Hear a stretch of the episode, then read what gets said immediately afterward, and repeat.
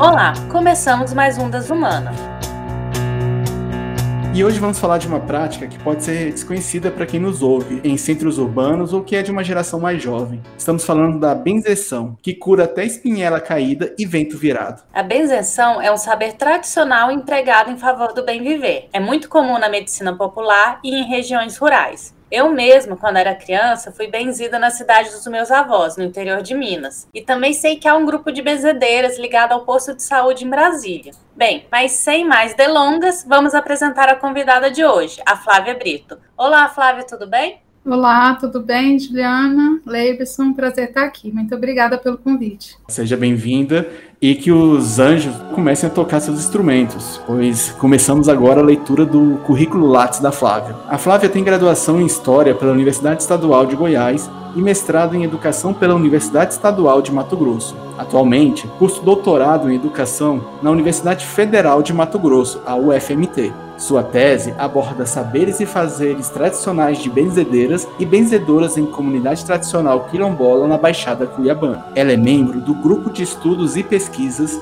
sobre trabalho e educação. A Flávia também desenvolve estudos e pesquisas sobre produção associada e sobre categorias trabalho e educação sob a perspectiva materialista histórico-dialética. Pesquisa nas áreas de educação do campo, gênero e relações sociais de sexo. Bom, Flávia, tá tudo aí? Alguma coisa que você gostaria de acrescentar pra gente? Não, tá tudo aí, tudo certo. Como que foi o processo de chegar na benzeção como objeto de pesquisa? Como que isso te atraiu? Por quê? É engraçado você falar isso porque foi justamente por meio de uma benzeção mesmo. O grupo de pesquisa do qual sou, sou membro, né, do professor Dr. Edson Caetano, ele pesquisa essas, esses saberes e esses fazeres em comunidades tradicionais aqui da Baixada Cuiabana, no Mato Grosso. E mas não a benzeção ainda, né? A gente pesquisava produção associada, que são essas associações que se desenvolvem nesses grupos, nessas comunidades tradicionais quilombolas, indígenas, assentamentos. Numa visita de campo à cidade de Acorizal, aqui no Mato Grosso, tinha uma benzedeira. E aí ela se propôs a benzer quem quisesse no grupo, né? E nós, os, os marxistas que estávamos lá surpreendendo todo mundo, que todo mundo, nossa, você se benzendo, né? E aí a gente foi se benzer e ficamos muito encantados com essa perspectiva de de um fazer gratuito, né? Que o Marcel Mauss, que é um antropólogo, ele chama de dádiva ou dom. Marcel Mauss vai procurar elementos de uma moralidade a respeito de questões como hospitalidade, a necessidade de dar presentes, de retribuir presentes, o elogio da generosidade, como a generosidade ela é promotora de vínculos sociais, ele traz um poema escandinavo e esse poema ele vai falar da obrigação de fazer amigos e de dar presentes e de retribuir presentes, a condenação da avareza. Ele está fazendo isso para tentar entender, afinal de contas, ele tem uma pergunta, né? Qual é a obrigação que faz com que diversas sociedades estudadas, os presentes ofertados devam ser retribuídos? Que é isso, né? Uma pessoa oferece gratuitamente e normalmente o pagamento é totalmente diferente daquilo que a gente espera na nossa sociedade capitalista, né? Que normalmente a gente pensa, ah, o que, que a pessoa vai ganhar em troca se ela fizer isso para mim? O que, que eu ganho?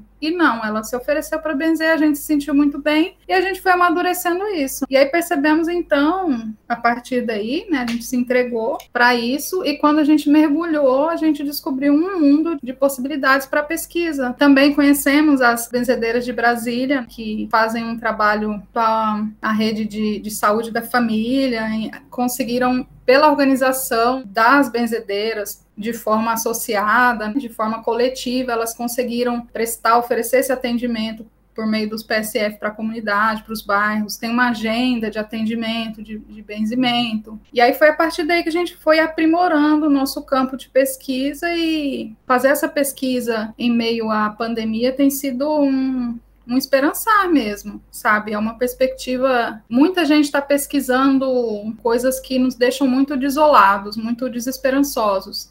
E pesquisar isso nos dá esperança de gentileza, de doação, de, de que existem tantos outros saberes e fazeres pelo mundo que valem a pena conhecê-los. Deve ter muita gente curiosa para entender o que, que é benzeção e até que você tem ali no seu lápis benzedoras e benzedeiras. Se você consegue fazer essa explicação para gente. A benzeção é uma prática da medicina popular. Ela já se encontra reconhecida também por algumas políticas do governo federal com relação à medicina a práticas integrativas que já têm esses atendimentos previstos no Sistema Único de Saúde. Por exemplo, pessoas que fazem garrafadas, que produzem remédios com raízes, enfim, todas essas práticas da medicina chamada medicina integrativa, né, que estão já previstas no Sistema Público de Saúde em alguns lugares. SUS, quando reconhece uma prática como uma prática da medicina integrativa, ela integra a cura, ela faz um processo de integração entre a medicina acadêmica e o conhecimento popular. Então, nem sempre uma queixa de uma pessoa precisa chegar lá no médico para uma cirurgia ou para um remédio desses de farmácia. Então, ele pode, por exemplo, passar por um atendimento em uma dessas práticas populares, ou enfim, ou não populares também. Tem o reiki, tem outras práticas com pedras, com cristais. É como se o SUS promovesse uma integração entre essas práticas e os espaços da medicina acadêmica, a chamada medicina formal. A benzeção é uma prática da medicina popular. Ela integra também, entre outros aspectos, a reza. A pessoa que benze, ela sabe doenças específicas, não necessariamente são doenças que a gente conhece na medicina acadêmica, ou conhece por outros nomes, por exemplo, um osso quebrado ou uma torção. Tem benzedeira que benze contra isso, elas chamam de costureiras de rendiduras. Elas costuram esse osso quebrado. Tem algumas práticas que se assemelham àquelas simpatias, né, antigas que a gente conhecia como simpatias, mas nem sempre elas são reconhecidamente possíveis de realizar essas curas mesmo. Também podem se utilizar de plantas, de ervas, ramos, ou produtos de origem animal, banha, também de objetos. Tem gente que benze com tesoura, tem gente que benze com brasa. E aí essa pessoa faz um ritual, a pessoa vai se benzer. Normalmente ela acredita naquilo, então ela vai procurar um benzedor. Então parte do ritual de benzeção é a pessoa que procura também faz parte do ritual de benzeção. Normalmente essa pessoa também carrega uma fé ou ela reza para alguém, alguma entidade ou algum santo que auxilia no processo de cura, né? Essa pessoa que cura se liga a alguma entidade, né? Pode ser um Pode ser uma entidade da floresta, pode ser um santo, Nossa Senhora, tem rezadeira, benzedeira que benze também, que é evangélica, enfim. Normalmente ela se liga a uma religião. E aí ela promove esses processos de cura. Por exemplo, vocês falaram, né, a espinhela caída. A gente não sabe explicar exatamente o que é, porque a medicina acadêmica nem precisou também, né, traduzir o que é a espinhela caída. Mas quando você se benze, a benzedeira vai te dizer que você estava com a espinhela caída e que a partir dali você não está mais, você vai estar tá curado disso. Existem males da alma, por exemplo, do espírito, o quebranto, o mal olhado, que vão te fazendo mal. Então, ela te faz uma reza, te faz uma cura. O processo é esse: benzedeira, benzedor, só a forma como as pessoas em diferentes lugares vão denominar. E no artigo você fala da relação da benzeção com o bem viver. O que é o bem viver? Como se relaciona, inclusive, a conhecimentos ameríndios? Esses conhecimentos populares que a gente chama, reconhece hoje como conhecimentos insurgentes, né, epistemologias insurgentes, porque apesar de serem ancestrais, antigas, elas insurgem nesse momento para a academia, né? Principalmente com reconhecimento de, não sei se reconhecimento, porque eles não precisam disso também, porque sempre curaram, independente da gente, enquanto a academia reconheceu, não. Mas eles têm ocupado muitos espaços, principalmente com políticas de governo que vão incluindo povos indígenas, povos originários e tradicionais de quilombos, que vêm para a universidade e esse saber insurgente chega na universidade e ocupa. Então a gente precisa também não reconhecê-los, mas salvaguardá-los enquanto saberes que possuem uma origem, porque também é, se corre o risco de que esses saberes sejam apropriados pelos saberes da academia e transformados em outras formas. Então eles precisam também dessa salvaguarda, que seja garantido que eles são, eles têm uma história, tem algumas histórias de cientistas que vão a comunidades tradicionais, se apropriam de de saberes tradicionais, fazem patente desses saberes e a própria comunidade precisa deixar de utilizá-lo porque legalmente eles já deixam de ter acesso. O jambu, planta muito usada na culinária, mas que nos últimos anos despertou o interesse da indústria farmacêutica internacional. Rico em espilantol, substância que causa sensação de dormência, o jambu se revelou uma fonte preciosa de anestésico. Só no ano passado, a França fez 55 pedidos de patentes relacionados ao jambu, revela relatório do INPE, Instituto Nacional de Propriedade Industrial, órgão responsável pelo cadastramento e pela concessão de patentes para todos os tipos de produtos no Brasil. E não para por aí. Quando o assunto é a indústria da beleza, especialmente os cremes mais sofisticados, muitos outros produtos de origem francesa têm em sua composição substâncias de plantas originárias da Amazônia, como a andiroba e a copaíba. Já os ingleses produziram uma máscara capilar à base de jaborandi. E os alemães usaram a planta para criar uma droga contra o glaucoma. Uma benzedeira precisa ter acesso garantido ao seu bioma e proteção desse bioma, porque ali tem ramas, tem raízes, né? E são extremamente importantes para a comunidade, para o povo, e que garantem esses processos de cura então, quando esse bioma está ameaçado, ou quando o avanço da ciência oficial, acadêmica, vem para esse bioma e se apropria dele, vários saberes podem estar tá em risco. A evidência desse conhecimento para a gente é isso: a gente não está nem reconhecendo, nem balizando esse saber, a gente está aprendendo com ele e também contribuindo com essa salvaguarda. Quando a gente interliga esse saber da medicina popular com o bem viver, Atualmente ele tem ocupado bastante o discurso da universidade, mas ele não é uma categoria nova. A gente deu esse nome para poder buscar compreender o que é o bem viver, mas o bem viver é um modo de vida tradicional, ancestral dos povos originários que habitam a América Latina ou a Biayala, né, como é conhecida a América Latina por alguns povos originários. Esses povos, eles têm uma relação ancestral com o planeta Terra, que interliga tanto os seres, todos os seres vivos, e a, o planeta Terra também, enquanto um ente vivo.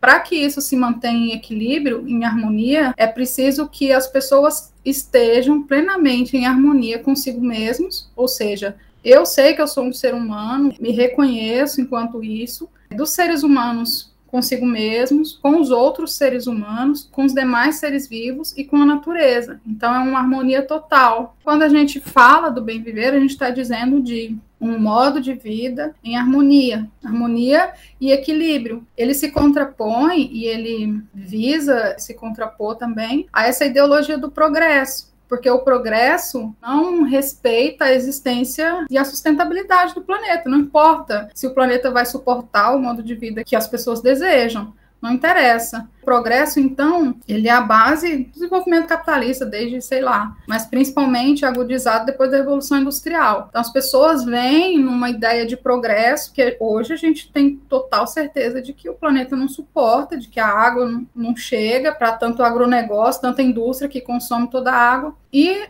perceber o modo de vida em harmonia desses povos e comunidades tradicionais é isso, é perceber que o nosso estilo de vida não é sustentável e que eles estão nos mostrando que eles sabem qual é o modo de vida que o planeta suporta, que a gente, a gente consome muito, então a gente gera muito lixo e a gente devia, então, de alguma forma, frear isso e perceber o planeta enquanto um ente vivo que precisa de respeito, precisa de harmonia, precisa de equilíbrio. Claro, a gente não fala isso de forma romântica, que vamos todos transformar em, em seres antigos, voltar no tempo, não somos assim, mas há hábitos que a gente percebe que a gente consegue mudar. Quando, da época dos 500 anos da colonização europeia nas Américas, alguns povos indígenas foram chamados à Europa para essas comemorações, e aí eles começaram, então, nessas comemorações, a dizer que não havia o que comemorar, que esse progresso tinha sido nocivo para a América Latina, que esse progresso só trouxe fome, miséria, e que eles resistiam enquanto modo de vida.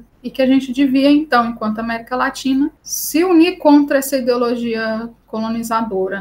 E é mais ou menos isso, mas tem várias vertentes sobre o bem viver, tem várias perspectivas, indigenista, política, que, por exemplo, tem algumas já constituições na Bolívia, por exemplo, que já incluíram o direito da terra, que já tem uma discussão sobre bem viver na própria Constituição do país, que já estão bastante avançadas nesse sentido. Tem o bem viver sendo discutido na academia se você pudesse também contrapor bem viver ao método de medicina atual, que é uma, uma, medicina no meio da doença. A medicina se baseia normalmente na doença, não só na doença, como no adoecimento da população. A gente vê vários mestres de cura tradicionais que falam: quando uma pessoa aqui da comunidade precisa tomar um remédio de farmácia, ele começa a tomar um remédio, ela adoece de outra coisa, e aquilo ali, quer dizer, ele percebe que há uma indústria que lucra com o adoecimento da população A finalidade da indústria farmacêutica não é nunca a cura, senão o lucro. Por outro lado, o conhecimento da medicina popular, ele não vê a pessoa aos pedaços. A medicina popular, ela vê a pessoa como um todo. O fim, a finalidade daquela pessoa que te oferece um processo de cura é que você, enquanto pessoa, esteja plenamente curado. Eu peguei um trechinho aqui do seu artigo. A pandemia de Covid-19 nos mostrou uma faceta bastante interessante da tecnologia e da modernidade. Conectados, nos isolamos. Muitas vezes não conseguimos entender por que tanta solidão, se estamos cercados de amigos virtuais nas redes antissociais. E aí a pergunta para você, nessa lógica que a gente tem um bem viver, mas tem um mal viver também, você acha que a pandemia está complicando o nosso cuidado com os doentes ou um cuidado mesmo com o nosso bem-estar? Recentemente ouvi uma, uma benzedeira falando sobre isso, que até isso a pandemia tirou, né? Porque os processos de cura da medicina popular, eles prescindem o carinho, o amor, o afeto, o toque, a proximidade entre as pessoas e ter que abrir mão disso é uma violência muito grande, é abrir mão de um processo de cura ancestral e importantíssimo para esses povos. Tem um livro do Ailton Krenak muito interessante que ele escreveu sobre a pandemia, ele publicou ele no ano passado, e aí é uma perspectiva de, de uma pessoa indígena que vive todas as contradições, porque também os Krenak sofreram com o rompimento da barragem da Vale, então é dentro do território deles que está todo envenenado, que a água está totalmente sem condições de uso, que a floresta também está morrendo. Então, um povo que necessita dessa floresta, desse bioma, e que teve esse bioma totalmente destruído pelo avanço da mineradora, pelo acidente, que não foi acidente, foi mesmo um crime. Eu sou Ailton Krenak, é, nós estamos aqui na, no Médio Rio Doce, onde eu vivo atualmente com a minha família, depois de ter circulado em várias regiões do, do nosso país, principalmente nos últimos 40 anos. Né?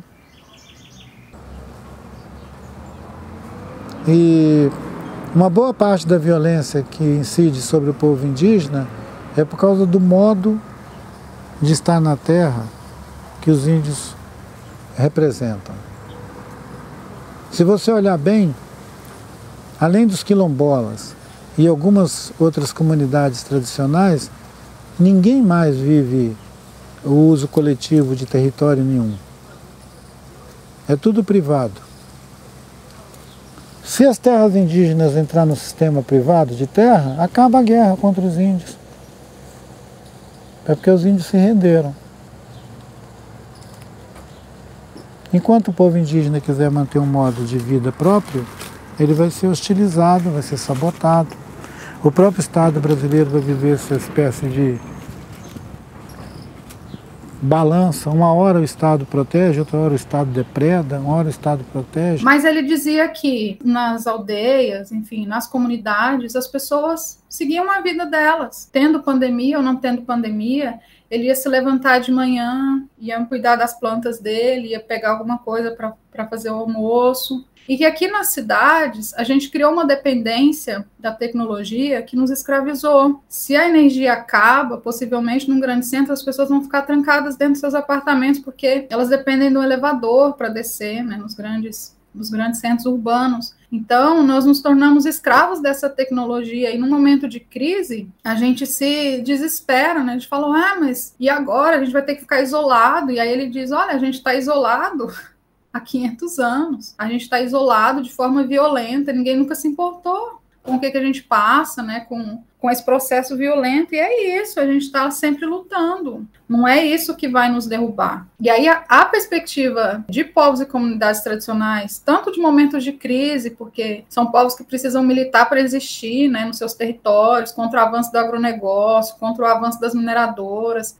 essa perspectiva é que nos ensina também na medicina popular, também a partir do bem viver, por essa prática da benzeção, por exemplo, uma economia de trocas que não troca senão um bem. A benzedeira acredita que vai receber alguma coisa de um santo, sabe lá quando. Quando morrer, ela vai ser recompensada ou não também, ela não precisa de nenhuma garantia, mas é possível que exista uma economia de trocas que não dependa dessa, desse processo violento, né, de que quem tem pode fazer. Uma benzedeira, ela não cobra, por exemplo, pelo serviço dela, não cobra dinheiro, não... mas se você quiser doar alguma coisa para ela, ela vai receber. Se for nada também, se é o que você tem, ela não vai deixar de te curar, ela não vai deixar de te oferecer afeto, amor, carinho, né? Porque pessoa que benze, ela é isso também que ela te, te oferece, né? Ela te oferece o tempo dela, uma pessoa que muitas vezes ela é impedida de trabalhar, ela recebe dezenas de pessoas em casa, às vezes tem benzedeira que, que fala que não tem sossego o dia inteiro indo gente, são senhoras, né, de idade avançada. Como passaram a vida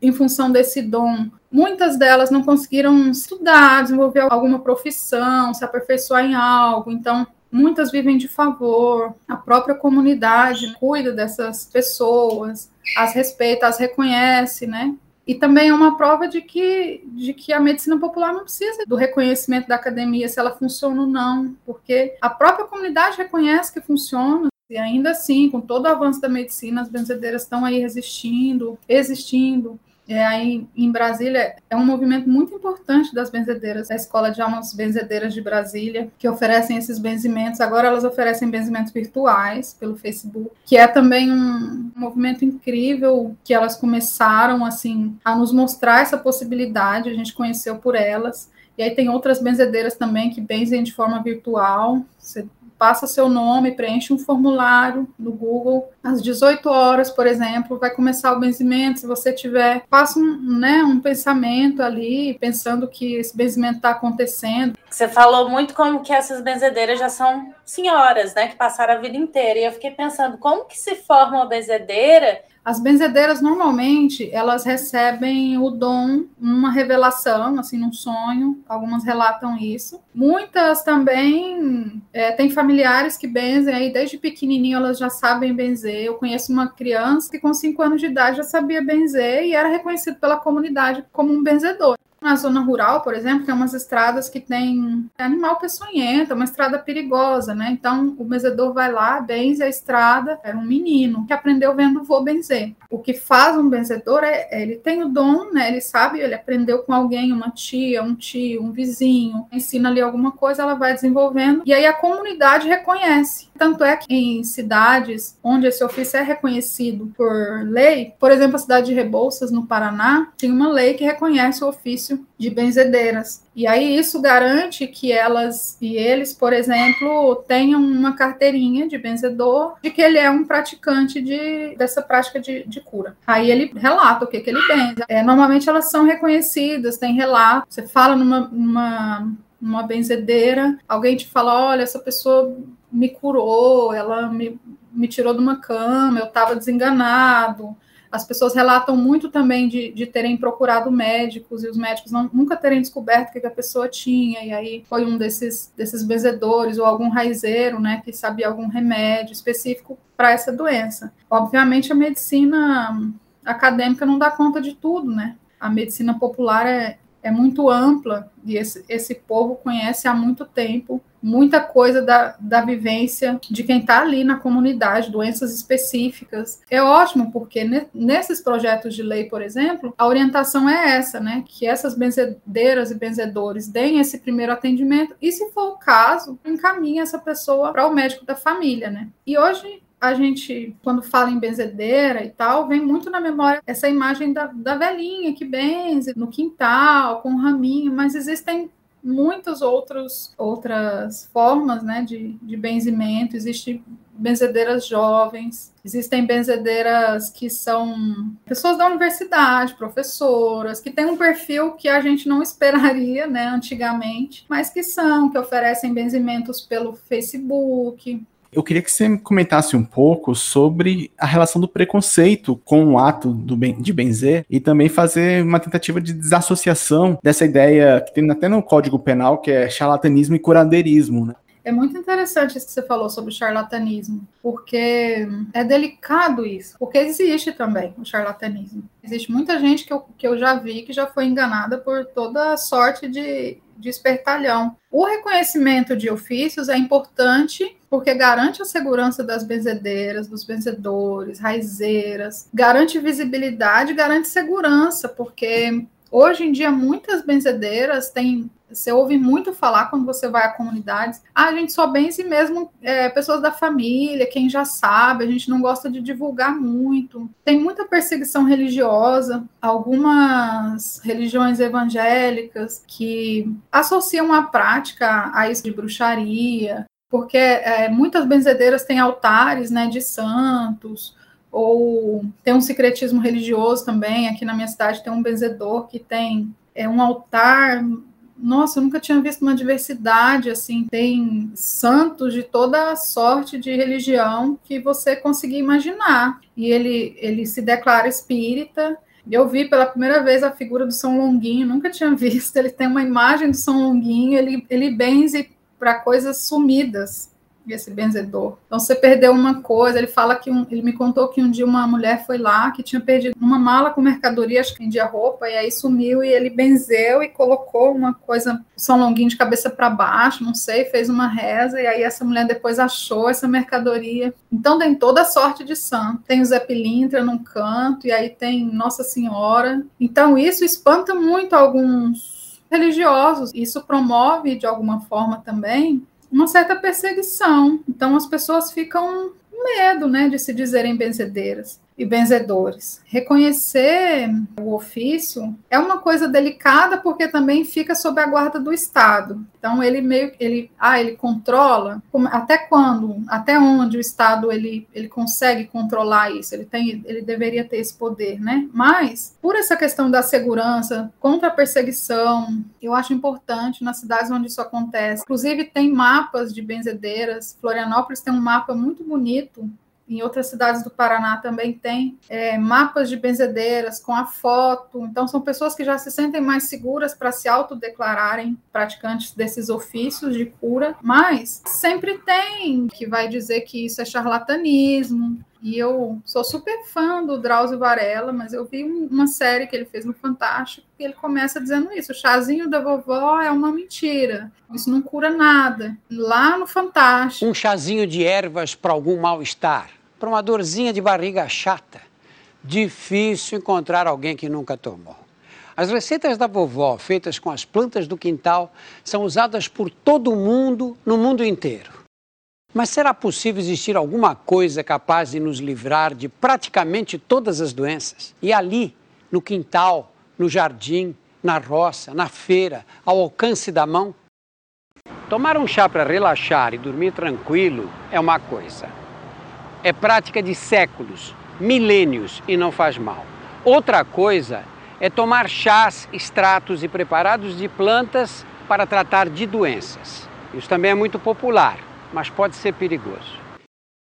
Vamos mostrar que as plantas têm poderes naturais e por isso mesmo precisam ser muito bem testadas em pacientes, em estudos clínicos.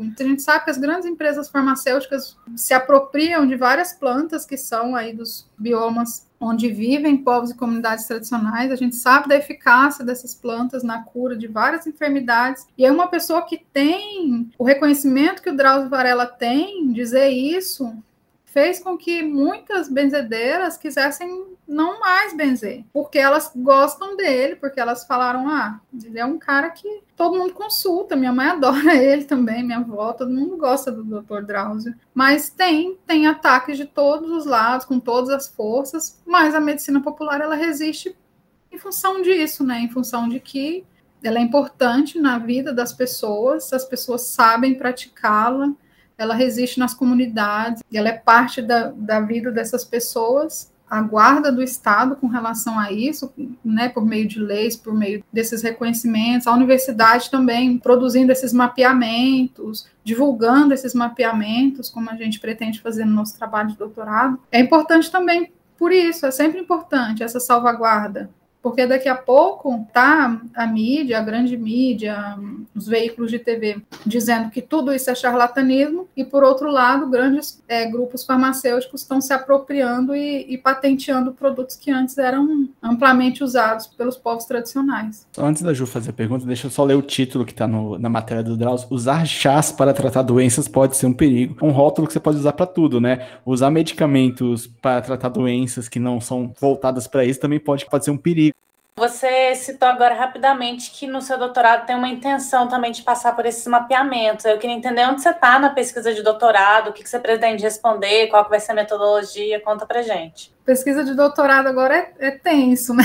em comunidades a gente não pode ir fazer pesquisa de campo, porque tá perigoso, a gente não tem como ir fazer pesquisa até que estejam todos vacinados. A gente tomou aqui a primeira dose lá no Quilombo. Eu faço minha pesquisa num Quilombo, né, o Quilombo de Mata Cavalo, que fica em Nossa Senhora de Livramento, na Baixada Cuiabana. Pessoas lá estão vacinadas, mas ainda assim, claro, também o Conselho de Ética nem liberaria para a gente ir lá fazer pesquisa de campo e a gente também não, não tem como ir. Nós conseguimos agora aprovar um projeto de extensão pela agência de fomento aqui da, do Mato Grosso, chama FAPEMAT. Então, nós conseguimos três bolsistas que são meninas que moram na comunidade. A pesquisa de doutorado que nós estamos fazendo, meu orientador e eu, a gente pretende fazer um mapeamento das benzedeiras lá nessa comunidade, então fazer um mapa social, né, produzir o um mapa mesmo, para a gente visualizar onde estão essas benzedeiras. A partir daí, discutir a criação de uma associação de benzedeiras e benzedores lá no Quilombo. Nesse meio tempo, tem um processo formativo para discutir a importância das associações,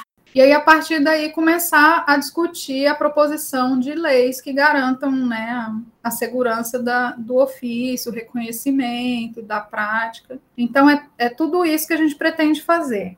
Pelo tempo, eu não sei se a gente chega a, a propor um projeto de lei para ser votado, não sei se a gente tem tempo para isso na pesquisa do doutorado, mas o produto que a gente pretende e que a gente tem enquanto financiamento pela FAPEMAT, seria a construção desse mapeamento por meio dessas bolsistas que vão fazer esse trabalho de campo para a gente, as entrevistas, e aí então fomentar a criação da associação e a associação também produzir um mini viveiro que garanta ali para os pequenos, para as pessoas da escola, para os próprios benzedores e benzedeiras, o acesso e trocas de mudas, de sementes, né, nesse viveiro. A gente está caminhando nisso, né? Agora esse projeto acabou de ser aprovado e as bolsistas já vão começar, a gente já tem um, algum levantamento, né, de, de pessoas lá na comunidade que benzem e já vamos começar a entrevistá-las. E aí tudo com muito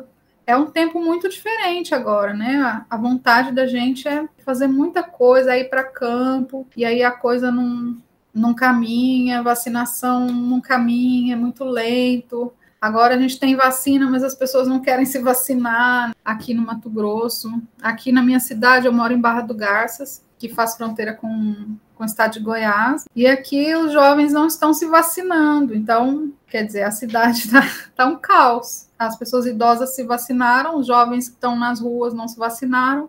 E aí o Mato Grosso está assim, né? Recordista em mortes por Covid, as UTIs lotadas. Então, pesquisa de campo, pesquisa de doutorado, principalmente em comunidades tradicionais, para a gente vai ser difícil. Mas aí tivemos essa saída, né, de conseguir bolsistas na comunidade para fazer essa pesquisa de campo para a gente. E estamos caminhando nisso, pensando, refletindo novos, novos conceitos. A gente está desenvolvendo um conceito que a gente tem chamado de bem fazer, que seria isso, né? A, inclusive a nossa tese, né? Que, de que o amor também é revolucionário, esse afeto com o outro, essa relação do bem viver, produzir a vida de forma associada, né? De forma coletiva. E aí a gente vai buscar fazer essa relação por meio do, do trabalho das benzedeiras nas comunidades tradicionais. Mas de curiosidade, com o seu convite, você já consegue aqui fazer uma explicação para a gente aqui do que é espinhela caída e vento virado? Olha, Aí você me aperta, como diz o goiano. Não, não sei o que é espinhela caída. Você acredita? Olha, também não. eu estudo. Eu, eu já me benzi de espinhela caída. Eu estive com a espinhela caída. E se você me perguntar o que é a espinhela caída, eu não sei. Mas eu sei que tem a ver com a, com a coluna, né? Que a gente imagina.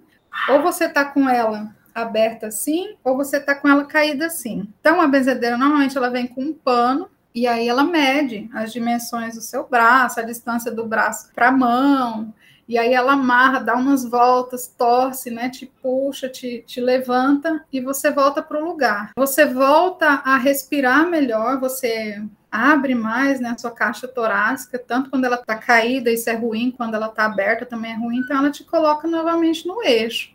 Mas eu não sei se é isso, não, eu acho que é. Eu já perguntei para uma benzedeira e ela me explicou de um jeito que eu também continuei sem entender. Eu sei que existe, eu sei que tem cura. Eu vejo um, um dicionário aí, né, de termos da medicina é, popular. É mesmo, no mínimo um glossário. Agora também mais curiosidade. Você disse que ainda vão ser feitas entrevistas, mas você falou que já conversou com benzedeira, já teve esse contato. É, você já fez alguma entrevista prévia nesse período anterior à pandemia? Não, eu tô longe da comunidade, né?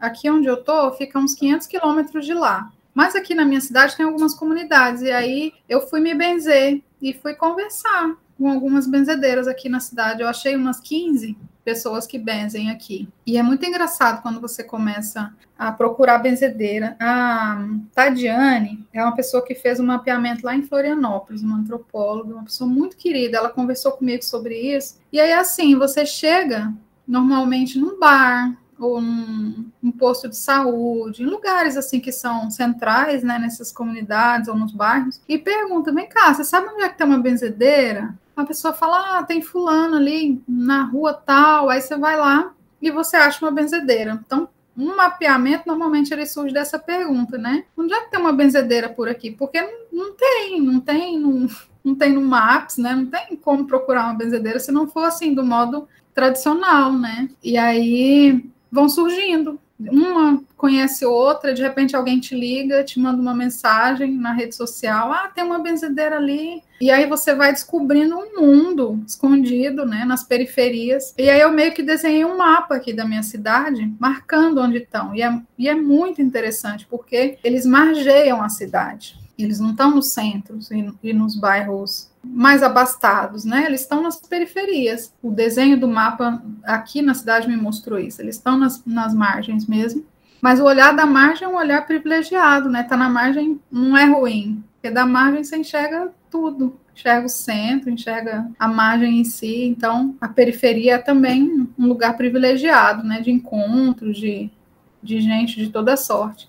E aí eu fui procurá-las e, e, fui mesmo de curiosa conversar e descobrir como é que começa a benzer, como é que o que que benze, o que que é a espinhela caída, o que que é o quebranto, como que descobre que tá, para ir me familiarizando mesmo com enquanto eu não posso ir até minha meu campo de pesquisa, né? Fui conversar. Só pensando se nessas primeiras conversas se alguma coisa da sua visão já mudou. Eu acho que principalmente a gente, quando vai fazer pesquisa, mesmo nas humanidades, a gente tem muito vontade de provar as coisas, provar que existe, provar que é verdade. E essa tranquilidade de não ter que provar, porque existe e está lá, e as pessoas se benzem, e se você não quiser acreditar também, a, a coisa vai continuar existindo, é um saber que está ali sistematizado na comunidade, faz sentido. Então, acho que essa coisa de não procurar, sabe, explicar muito não procurar traduzir para a academia, não procurar colonizar com o nosso método, com nossa, nossa perspectiva teórica, de aprender, porque eles sabem muito mais que a gente. Isso é um exercício que para mim tem sido primordial na minha pesquisa, sabe? De não traduzir esse pensamento, porque ele é um pensamento que está pronto, ele está sistematizado, ele existe há, há muito tempo. E é isso que basta, é o reconhecimento da comunidade, é a resistência por tantos séculos, né? A gente queria agradecer a sua participação, nosso tempo vai correndo muito rápido, né? E deixar você à disposição para se quiser dar uma palavra final, Eu queria só agradecer, pedir licença, né, para essas pessoas das quais a gente fala, né, e que se eu tiver escrito ou dito alguma coisa que não seja o que, o que realmente elas acreditam que seja, elas e eles, que não a intenção da gente é, é descortinar isso, é um universo também muito novo para a gente, né, na, na academia, que a divulgação desses saberes é, é importante, importante o que vocês fazem no, no podcast, divulgar as pesquisas em humanidades, né, nesses tempos em que se questiona as ciências, até as ciências duras, né, são postas à prova, imagina as humanidades, né, que sempre foram. Espero que isso nos dê força também para continuar, para entender melhor. Quando a gente fala, né, do, dos nossos sujeitos de pesquisa, a gente reflete junto sobre eles, a gente entende melhor. Compartilhar saberes é sempre muito importante. Então, Queria dizer que é isso, que a gente está querendo se colocar enquanto contribuição mesmo para a salvaguarda desses saberes tão importantes para o povo brasileiro, para o povo das comunidades, para os povos originários. Então a gente vai encerrar esse episódio é, falando também que o Das Humana é um ambiente de troca. E tem o nosso e-mail se vocês quiserem mandar sugestões ou comentários, que é voz@dasumana.com. Das Humana está no YouTube e em várias plataformas de podcast, que é o Spotify, Google Podcast, iTunes e outros tocadores também. E a gente volta daqui a pouco, né, Ju? Daqui a quantos dias? A gente volta em 15 dias com um novo episódio. E é isso, até a próxima, das Humana, a ciência sem jaleco.